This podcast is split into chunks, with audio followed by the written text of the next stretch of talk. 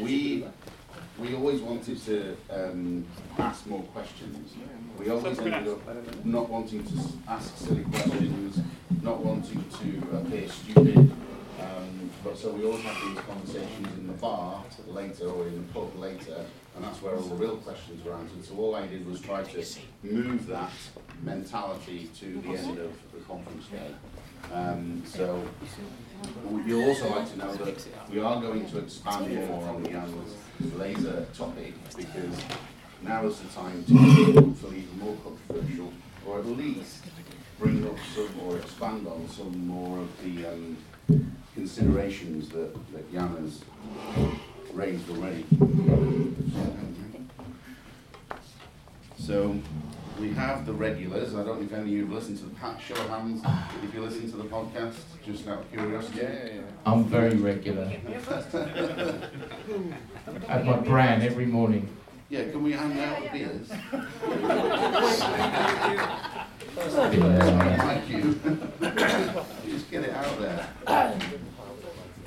Um, so we have the regulars of, uh, I don't know if you know, Tony, Tony Purvis, works for Amblin Partners, um, Kevin, Kevin. Mark Witt, owns his own, owns his From own two England. cinemas, very jealous. Come on. Yeah. We have Urian Toll from Unique X. Uh, I'm sure you all know Urian. He's, he's Norwegian.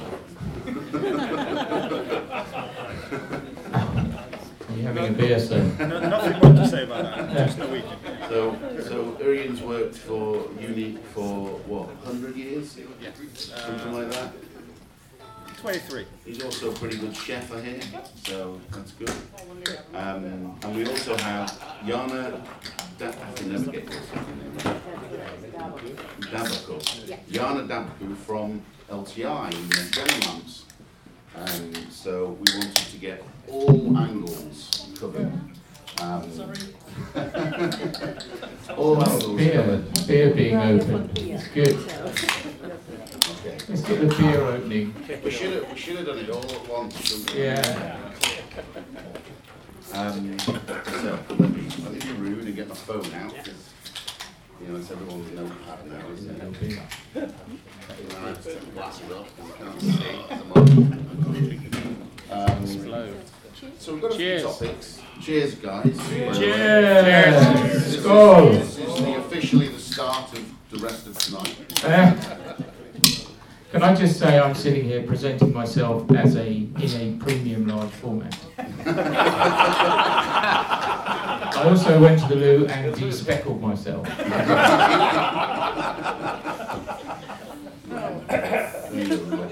Sorry. Speckle. Uh, okay, so I've got, I've got too many things to hold. Far too many things to hold.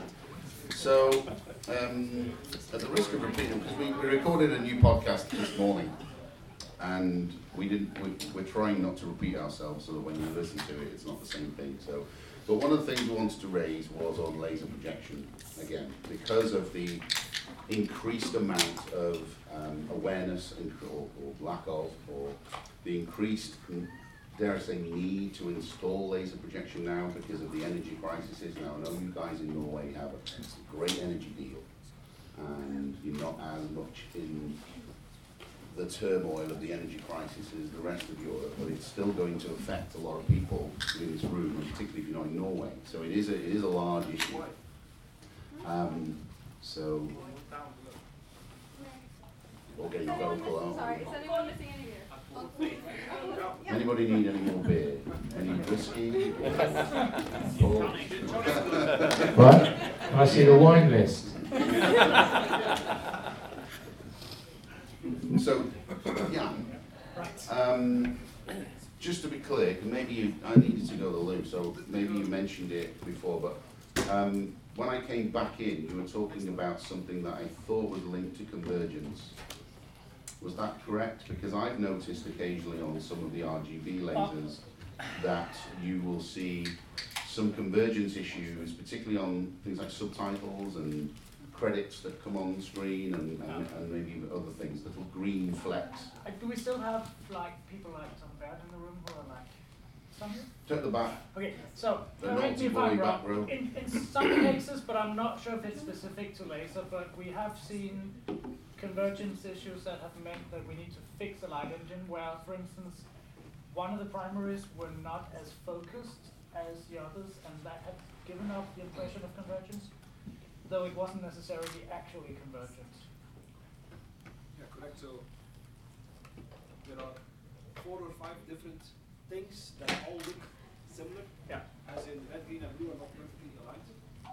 Um, some of them you can perfectly fix with convergence alignment. Some of them are imperfections of the lens.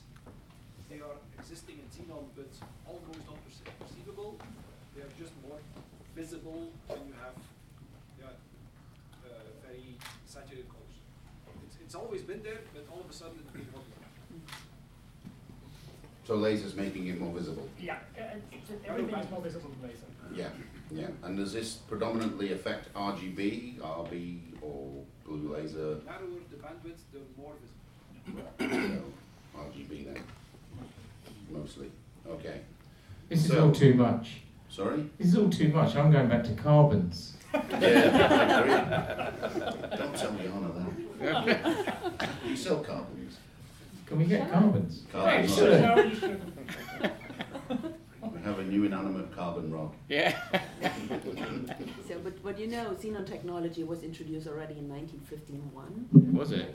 Yeah, so should be known to everybody as a technology.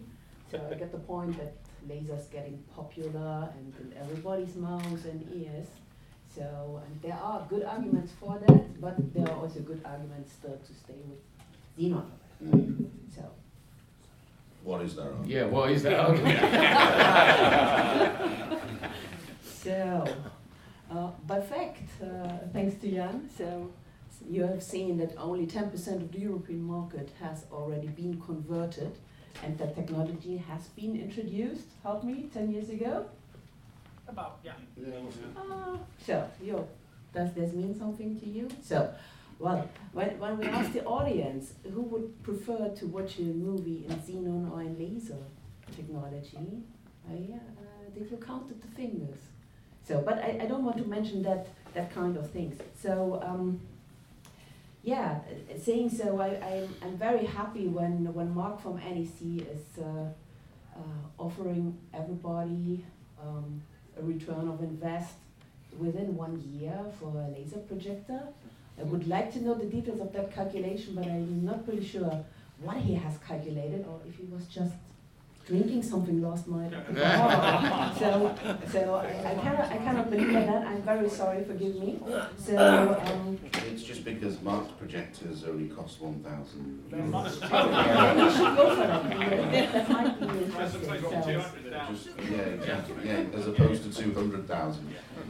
Have you seen how cheap the case looks on those things? That's, that's, that's the key. So, or, or maybe he, he needs to ask his neighbor just for the latest lamp pricing to help him a bit out with the mathematics. So, uh, saying so, when, when, when xenon was established in the industry, so we started with some standard technology, then we went over to digital, then we went over to long play or long life lamps. So we are already on the stage on offering long life extended. That means always for you that we as a manufacturer working on enhancement of that technology. Um, better lamps, better lamps means for you either there can be longer warranty life or there can be more light, means also maintenance light, what is very important to you. For sure that technology has the drop of the light. Um, well, you know laser will have it as well. But with Xenon, you just simply put a new lamp in. Don't forget to clean the projector, so it's absorbing too much of the light. So um, depending on the dust and dirt on the reflector, that can be 20 or more percent just being absorbed in that shitty dirt. So, to- well, yeah, but many things. You know about that technology. So even when we talk about energy saving, so there are some some little things only to to recognize. Uh, take care on the lamp alignment so that brings up the light. You can also just dim up the, the power, but it's more smart to do this with the alignment, so bring the right focus back on the on the lamp. So there are so many good things uh, well known for that technology. I would not just like give it up just to, as you heard so many people today Uh, selling you some good arguments as they wanted to sell you some new projectors to earn money with. But is this also reliable to stay with the projector you have and make the best out of that just instead buying a new one? So green thinking is more than just going for something new, right? So there are many, many more arguments I could talk there you about that. There are pros and cons, aren't they, ultimately, when you boil it down to it? I mean, I do prefer, personally prefer, a really good Xenon image um, over a, a laser image. But- that's kind of out the box. You know, you know, when the, when the lamp has just been installed and it's absolutely pristine and it's wonderful, there is an element, there is obviously a degradation, a relatively quick degradation when you compare it to laser of the lamp, which you need to obviously manage initially and then eventually change, which we all know. Um, and that's that's workload, that's extra management. So the lasers come along, they're not, I think we're saying to say, yeah, they're not perfect, No. but they're they're easy.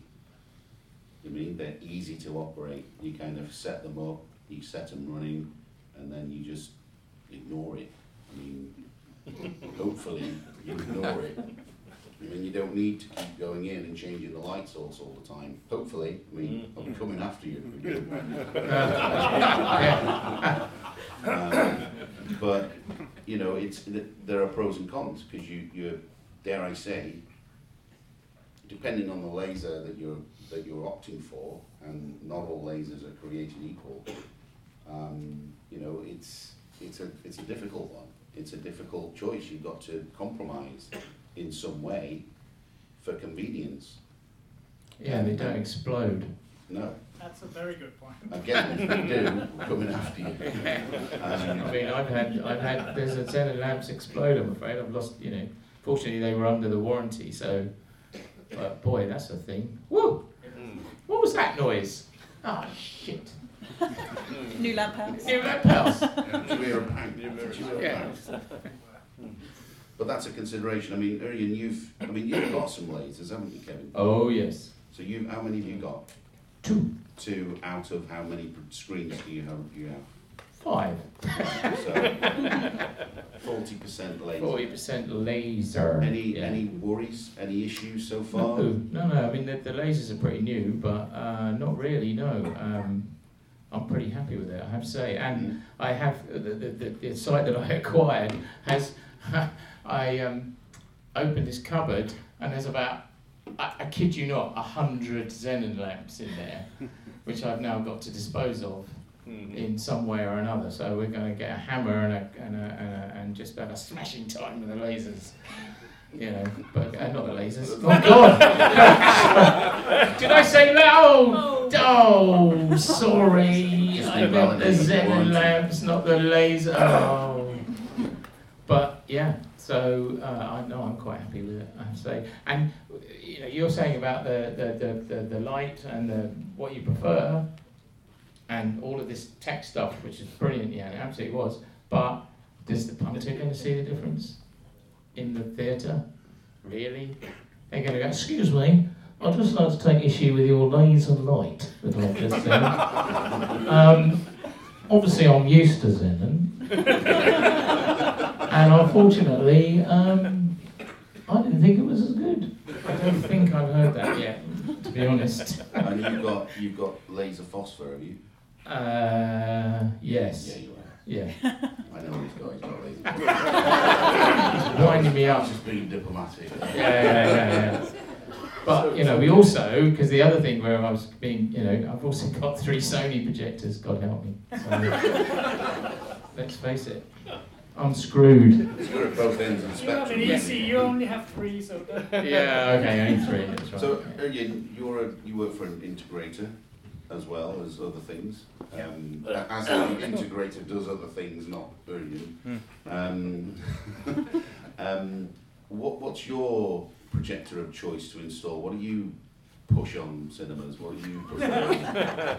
what, is- what, what No you, pressure. You obviously you've installed quite a few different types, so what, what's your view on it? Me personally, you mean? It's been quite a while since I've been. Yeah, but you, you know what's out there, you've seen I, I do, yeah. Um, uh, of course, um, we've done recently, or, or within during during COVID, let's say, Mhm. uh, a lot of our Christie RGBs uh, for a particular group of cinemas in Norway.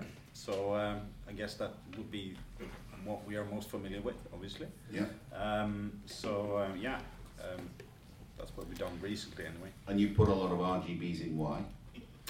Uh, that's what they wanted to buy. Mhm. so, uh, well, uh, basically, there were the public tenders, uh, and uh, the tender specified RGB laser. So um, um, it wasn't up to us uh, Mhm. to decide whether or not it was going to be RGB. It was essentially. Um, Is that because they wanted the best of what they perceived to be the best? I imagine, yeah. Right. Wolf is here; he might know.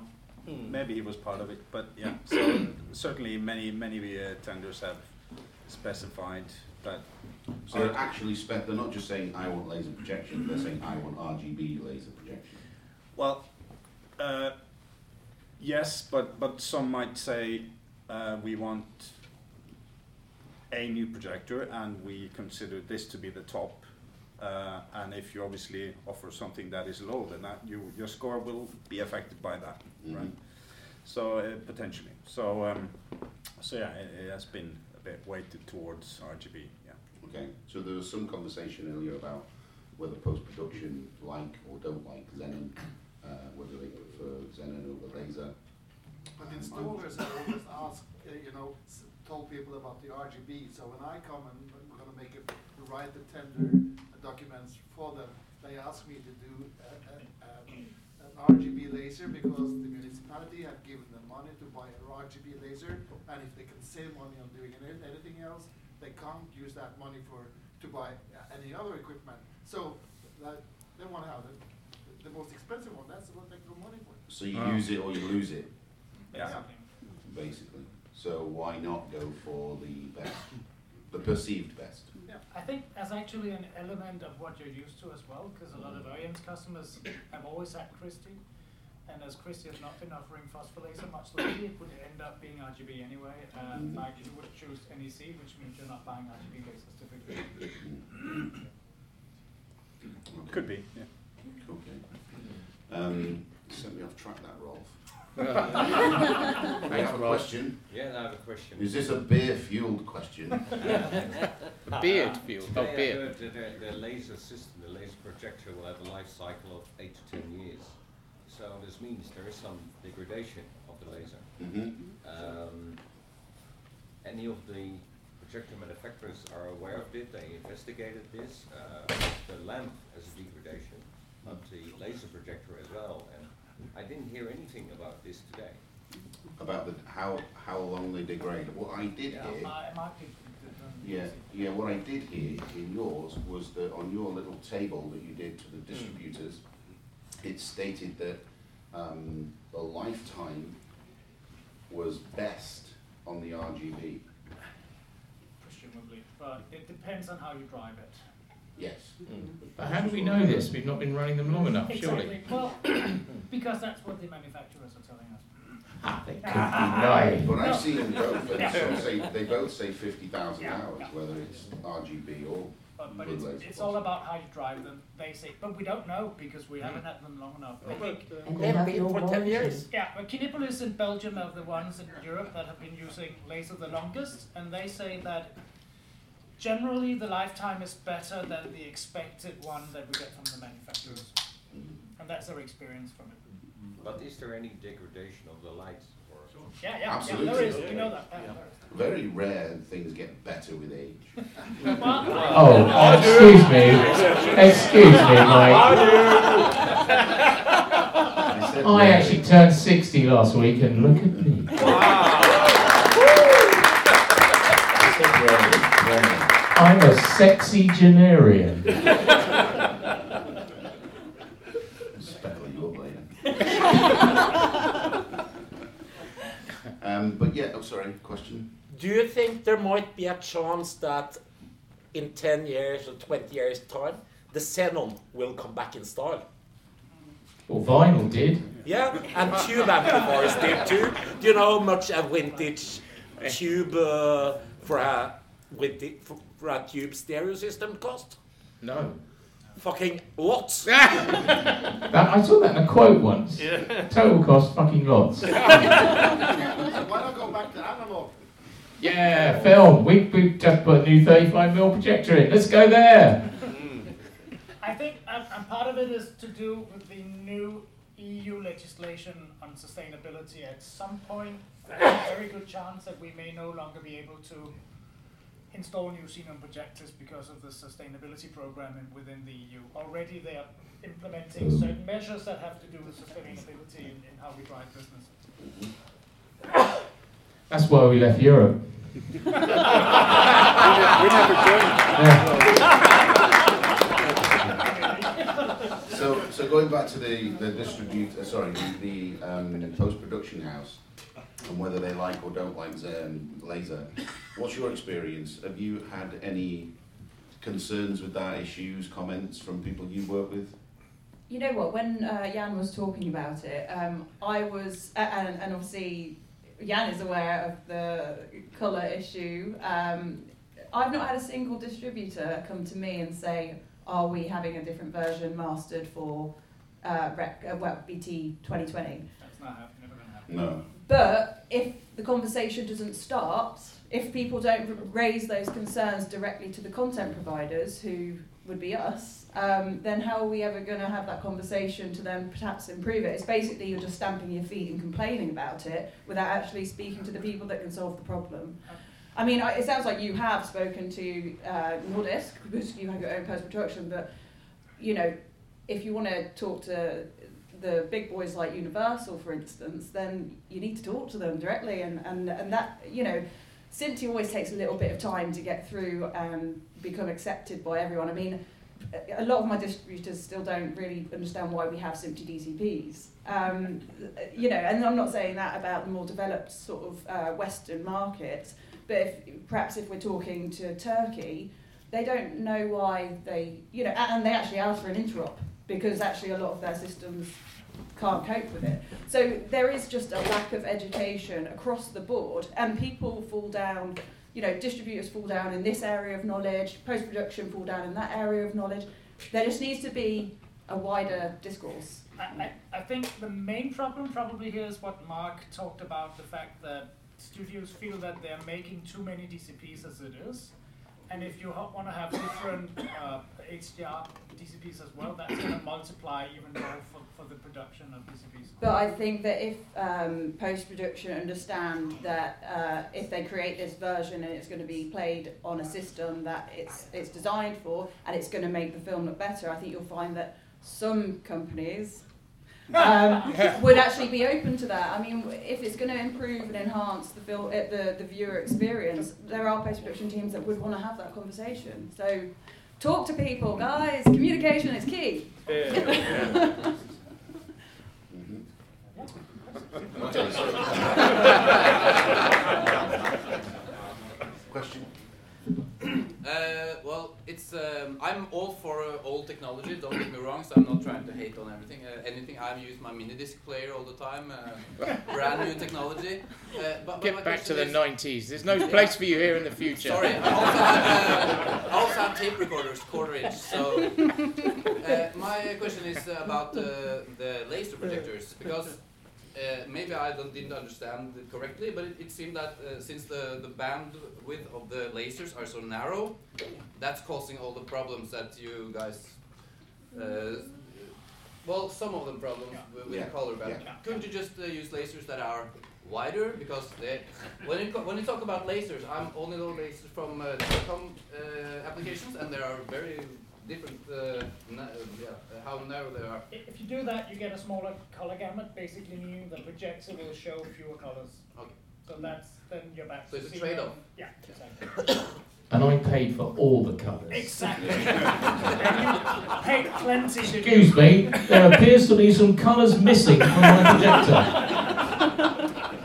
Exactly. Phil, you had a question? Yeah, well, I was just going to make a comment, um, talking, just going back to post-production, I mean, the, all of my UK sales, uh, to split it out off the top of my head, probably still be eighty percent Xenon to post-production. Um, in fact, just last week, I was talking to Pinewood Studios, and they were just, no, it has to be Xenon.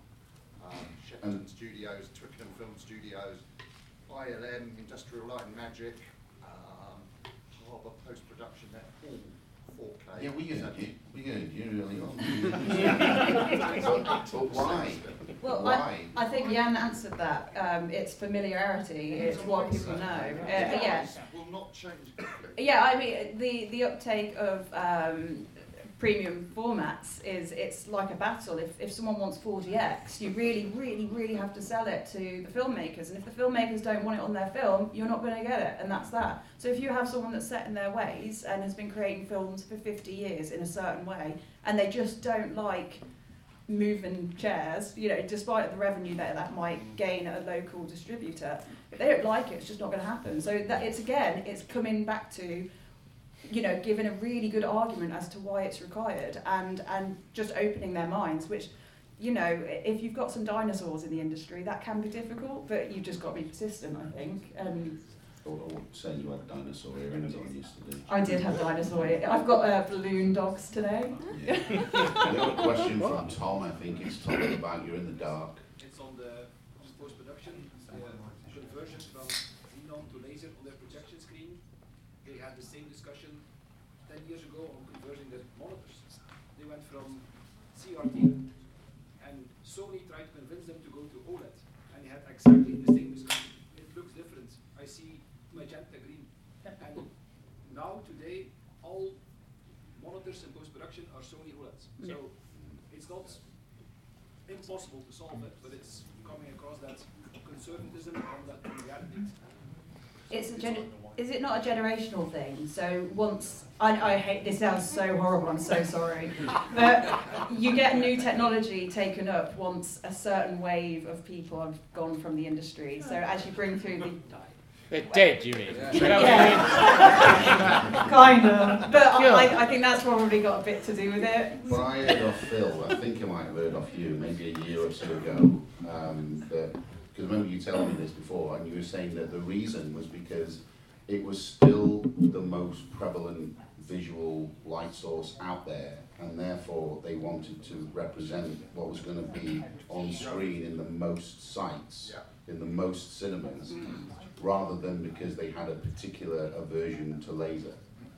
They- Yeah, so that's not a Luddite thing, that's a, It's more we just, chicken and egg we, we, question, yeah, we, kn- we know there's more xenon out there, so we're gonna restrict for the, for the majority.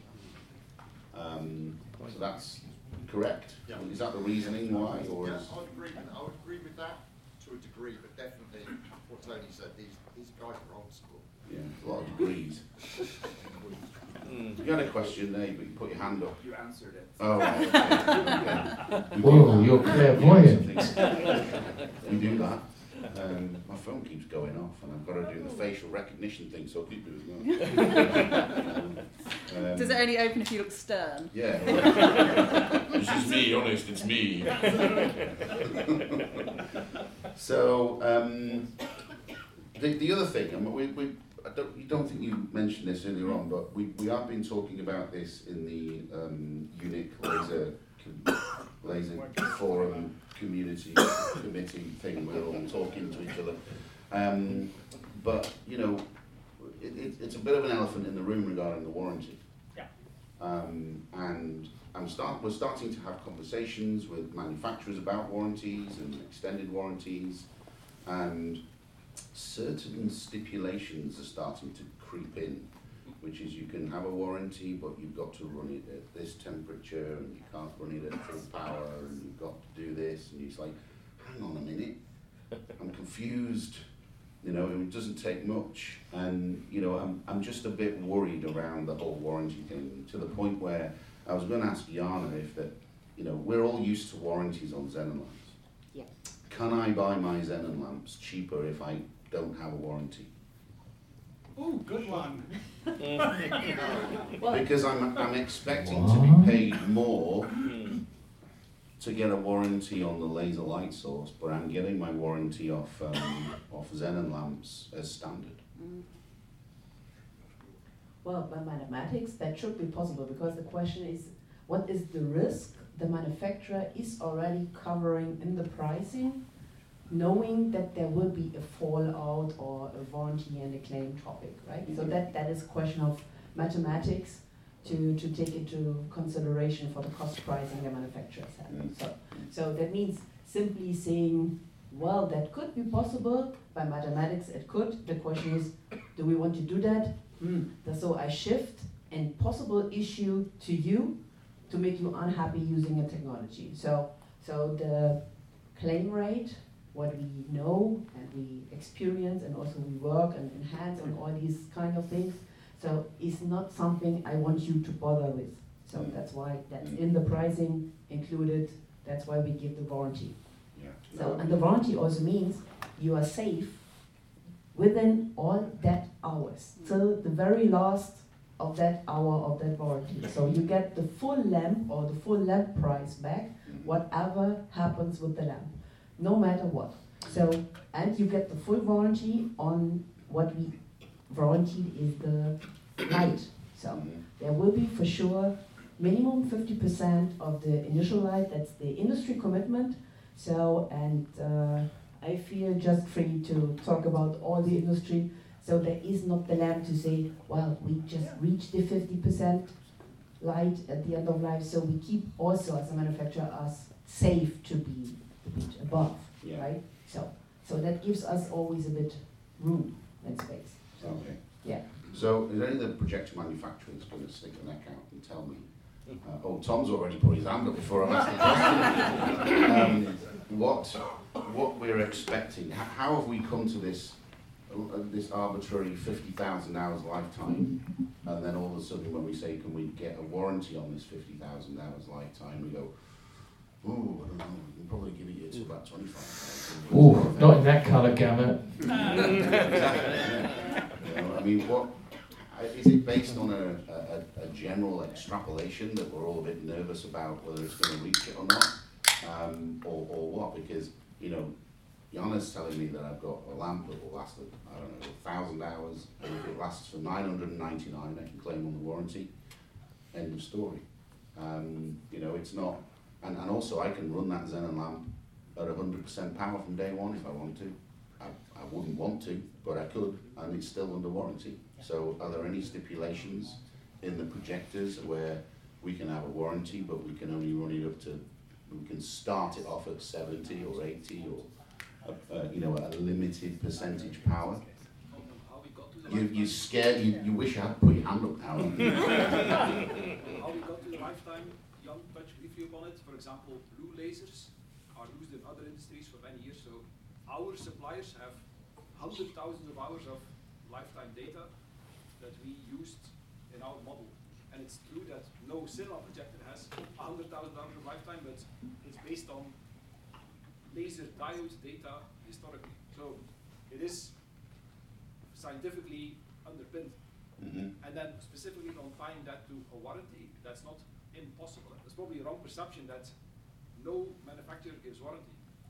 If you want a certain warranty, there's like an insurance policy, that is available eh, from Cinionic. I see Mark nodding, so I think also when I see, if you say, I want an insurance policy, I don't trust you, that is available.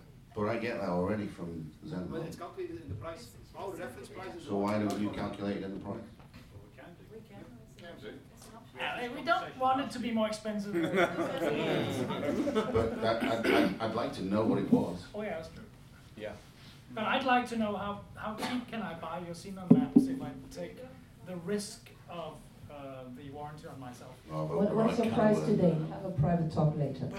Yeah. but I mean, uh, but your suggesting that you're taking the risk for us, but maybe because Yeah. someone like Mike and I have a lot of screens, we would I'm, like I'm to take saying, that as a manufacturer, this is something to consider in my cost, Yeah. right? So I need to consider that there can be, in some cases, variations in the production, so I need to have this in mind on my Sure. price But if I take the risk, then I'd like to get a cheaper price.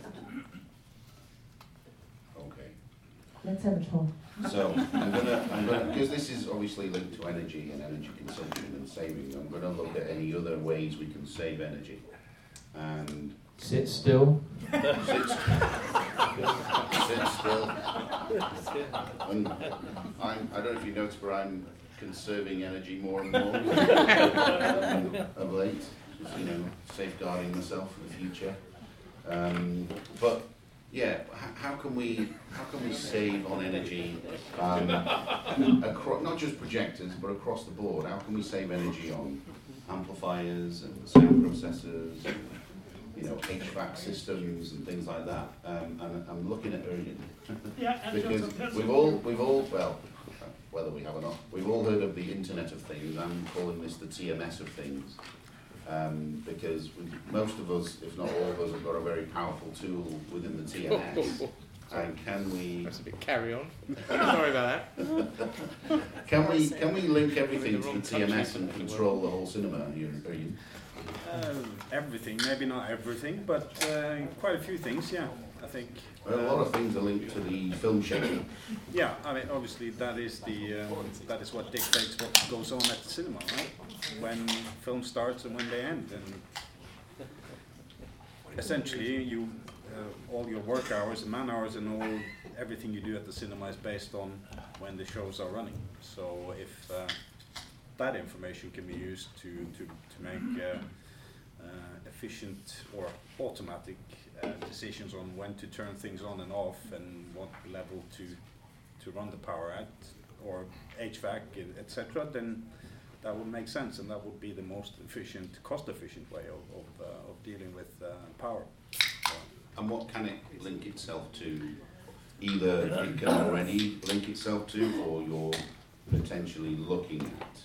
Well, so what we're working, we are working at the moment. I don't know what other people are doing, but what we are working on is obviously to to uh, to communicate with uh, building type automation systems. So standard from Siemens or Schneider, Electronics or uh, any of these huge brands that are you know have HVAC systems or alarm systems or or uh, um, well fire alarm and and and um, you know regular alarm systems. Um, uh, and everything else basically, light systems, DALI, DMX, all that sort of stuff.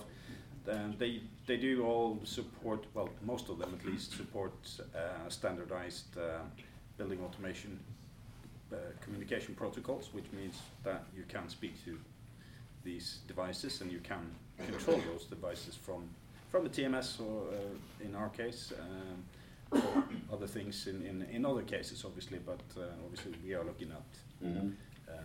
That Can- type of integration. Yeah. Can you just change your power PDU unit into a smart PDU unit and connect it via a cable and run it from TMS? That is also uh, uh, another option, which we are we, we have some integration with some PDU solutions today, where where we we can turn them on and off.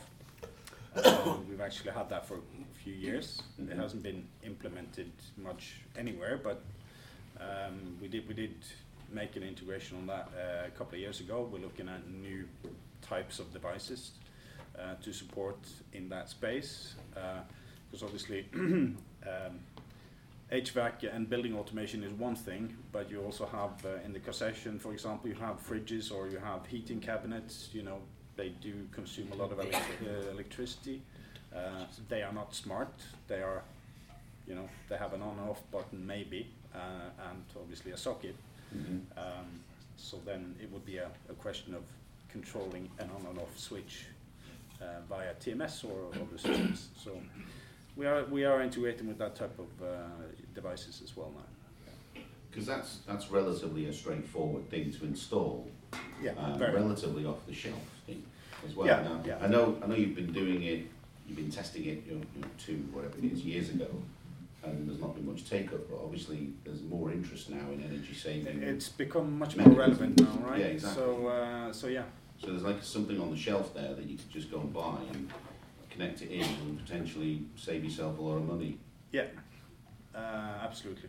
Uh, obviously, that there are a lot of these things now for the home market. Mhm. Uh, obviously, we, we don't necessarily. They are for the home market. We want something more industrial that, more that we can, yeah, Yeah. which obviously will be a little bit more expensive for, for cinemas to buy, and Yeah. but But more reliable. Exactly, and, and we want it to be safe, we want it to be reliable. Um, uh, but we, we, we found a couple of brands that, that do, you know, the same things as, as the home devices do, but Mhm. With, with the industrial quality. So, Yeah. so there are, there are options, not as much as for the home market, but there are options.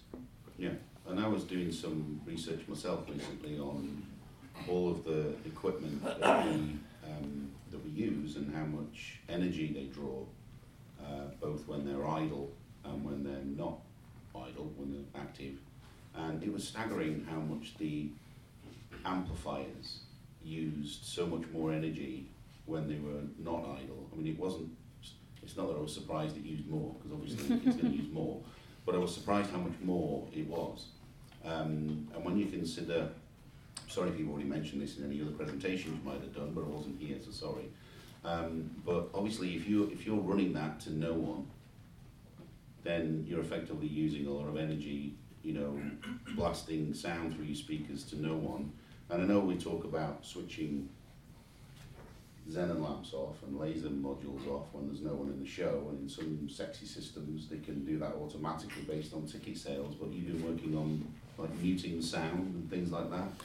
So, So in our TMS, uh, currently there there is an option for for uh, f- for for the people who have integrated with POS systems. Uh, Mhm. we do we do have the option of uh, when there's no tickets sold, uh, not igniting the lamp and also muting the audio, but playing the content in the background. So uh, in case somebody at the last minute comes and buys a ticket, that gets registered and then unmute the sound and, and obviously ignite the lamp.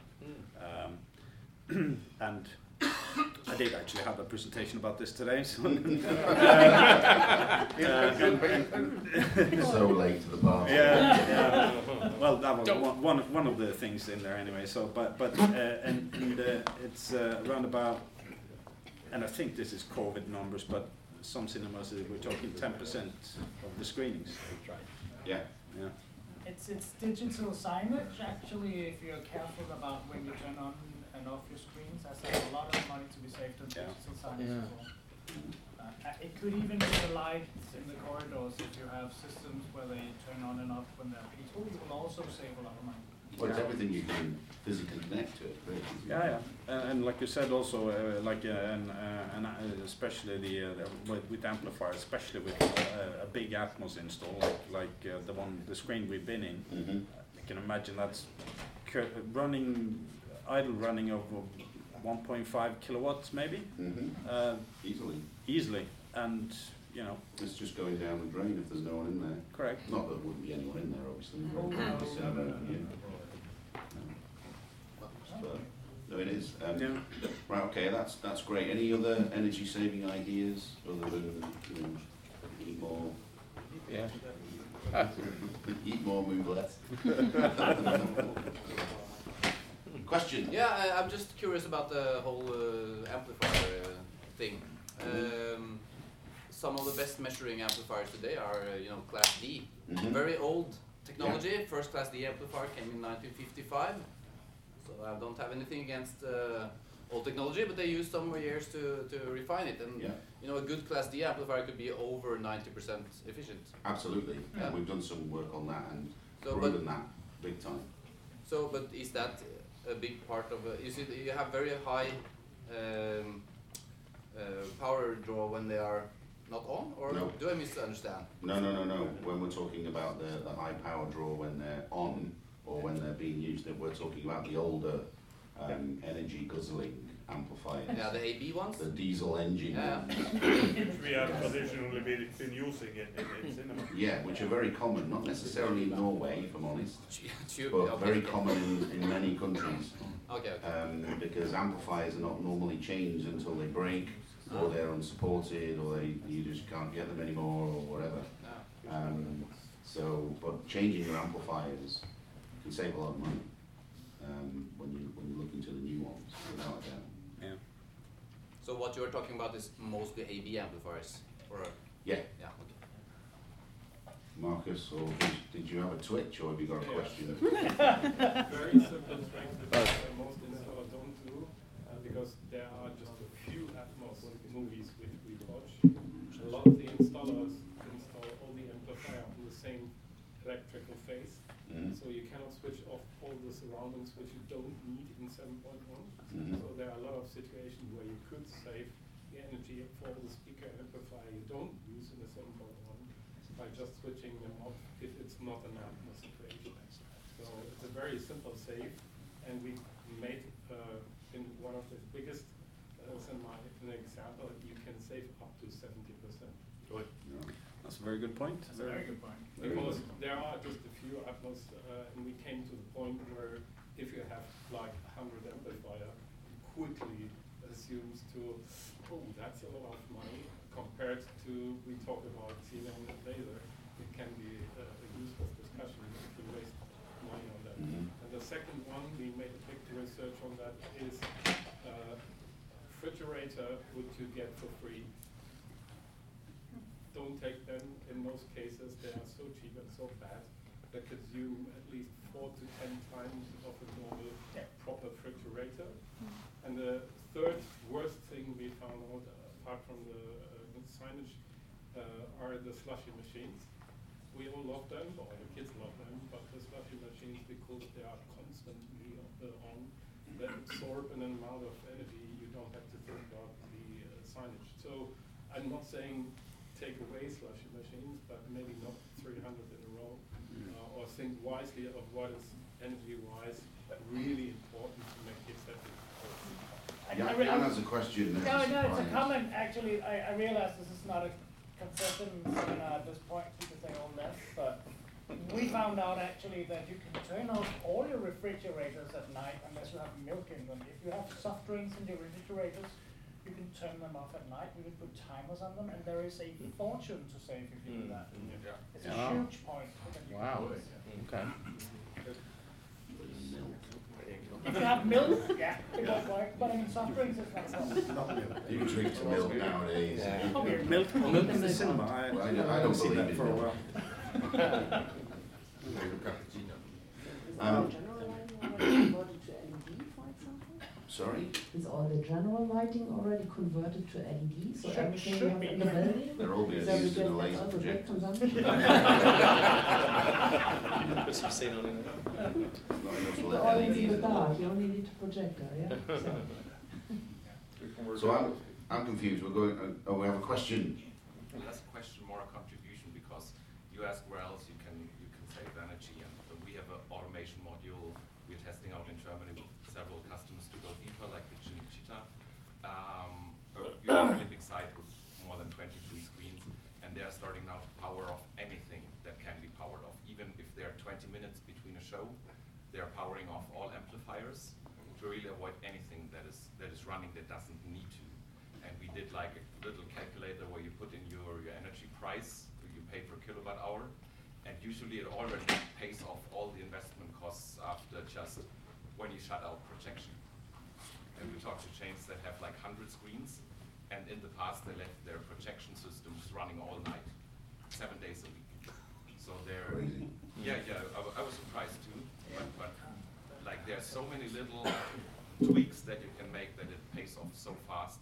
Um, it's really crazy, and we, we did talk to so many customers, and none of them in the past switched their freezers off or their fridges off. Uh, and I think when you make a close analysis of all your sites, there are so many, so many turn points where you can save energy, and we call it the IKEA effect. Like when you go shopping to IKEA and you buy a carpet and a table, and you're coming back with like the triple of, of the money you wanted to spend because you're buying like lights and and decoration. Yeah. And it's the same in the cinema. As soon as you start making that list and summing up all your energy consumptions, it's it's like a no-brainer to to get a software or automation modules like the ones from from Unico from us. Absolutely. Uh, uh, that would save so much money, and it's already with the old prices.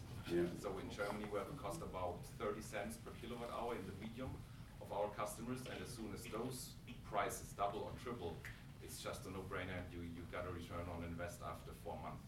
It's really Wow. Yeah, I mean, that, that is kind of the numbers we're, we're looking at as well. The, Yeah. the- the investment is, isn't large Mm. to start turning off stuff automatically. It's, it's not, No. really not a lot of money. No, it's just getting off EBI and Couple, doing couple of months, it- you- it's. Where do we get this stuff? IKEA, apparently. IKEA! Excellent. the topic of, of using like maybe home manufacturing or home products, uh, even the business ones are not that expensive. Like you can spend like 200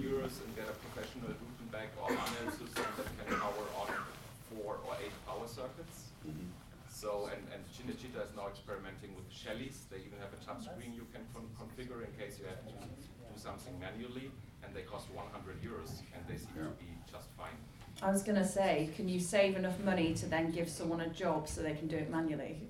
because then at least you're giving someone a job as well. No, it, it's more old school concern. So what happens if an automated system breaks? We want to have the control or the power to do it, and so some want the, the fallback solution. Okay, uh, The dinosaurs. I want to I want to get onto something else because there's something I'm I'm I'm just going to admit to everyone I'm really confused um, about high frame rate. And the reason I'm confused is because we're getting so many mixed messages from filmmakers regarding high frame rate. And some people seem to love it, some people seem to be vehemently against it. Um, you know, because a high frame rate, correct me if I'm wrong, Oliver, looking at you, um, but isn't high frame rate just motion smoothing? Yes. And, and aren't we trying to veer away from motion smoothing on TVs for movies? Uh, even with these supposedly filmmaker mode buttons on the remote control that I've heard about. And it's like one side of Hollywood is saying, we don't want to do this. The other side of Hollywood is saying, we really want you to do this. We want you to see it like this in the cinema. And I'm just confused. You know, do we need a, a remote control that has every single director in the world and you press his name and it shows you the film how that director wants to be, his film to be shown. Um, it's just confusing. Um, What's your question? it's Yeah, not I a didn't question. question. My question is, is there anybody in here that actively really likes HFR? So you do? No, I don't. But I, I, I don't. But for some reason, James Cameron always seems to get it right. I don't know if anybody else saw the re-release of Avatar in the re-rendered HFR version that he did in 3D. Yes.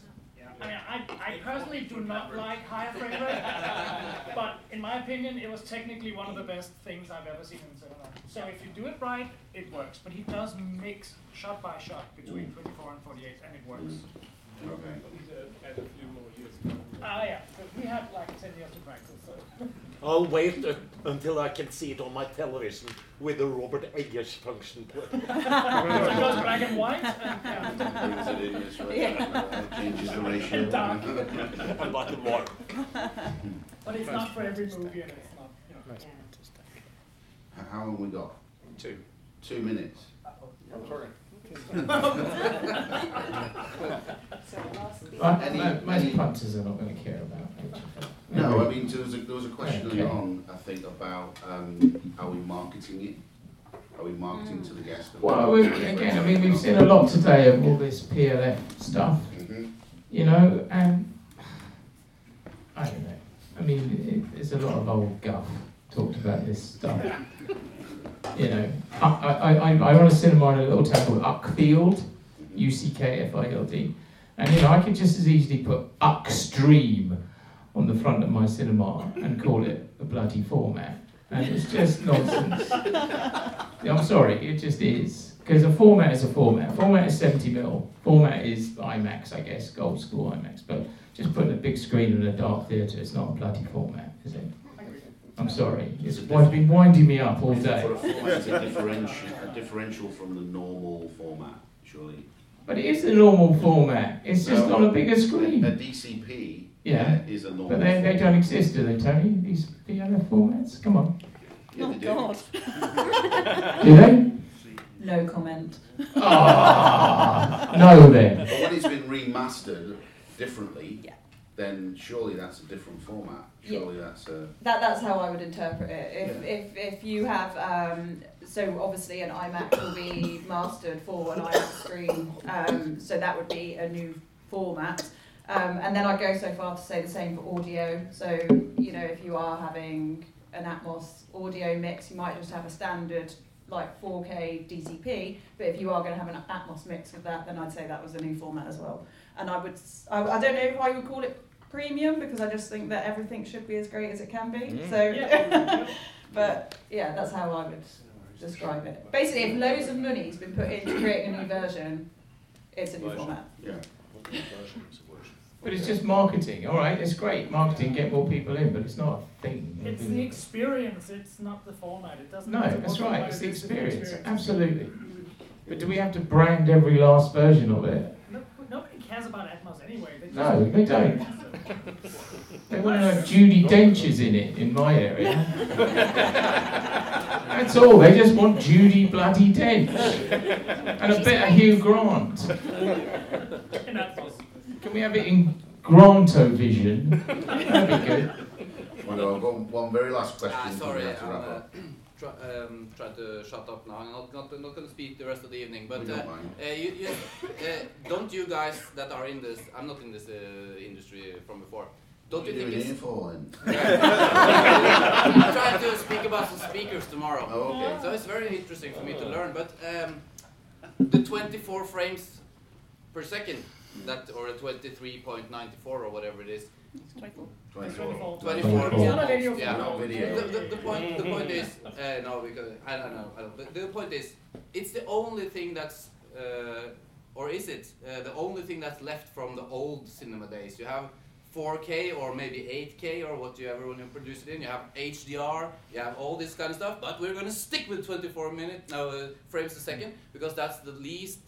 Uh, or the, the uh, as few frames a second as we need to make something look I see your point, smooth. but I Nothing else is filmed in 24K.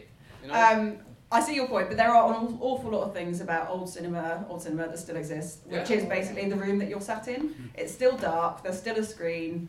You still got you in- still use your eyes. I know, I Exactly, know, yeah. exactly. So there are many things that are the same. You know, technology is wonderful because it advances all the time. It is a never-ending process of betterment and improvement. But we all still love the old things. You love your mini disc player, man. Yeah, and my wife. but the, the guys that grow up today, are they gonna love the old 24 frames a second, or are just they just Yes, gonna go for? let's the, look at the people that love black and white films, four by three, and maybe if we go back to vinyl and how the young people have had a resurgence mm. in vinyl purchases. Mm. They never grew up with vinyl. Mm-hmm. And also, it's a bit cart before the horse because a good film is a good film. Yeah. And a bad film is a bad film if it's in smelly vision, feel around.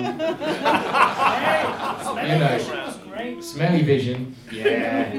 Can't Feel around feel as around well. it Feel again. around was great. Anybody seen Kentucky Fried Movie here? That was a feel around, yeah. But you Okay, I know, a shit film's a shit film, whatever it's in. You It know? is, it is. Uh, I think we've reached the end.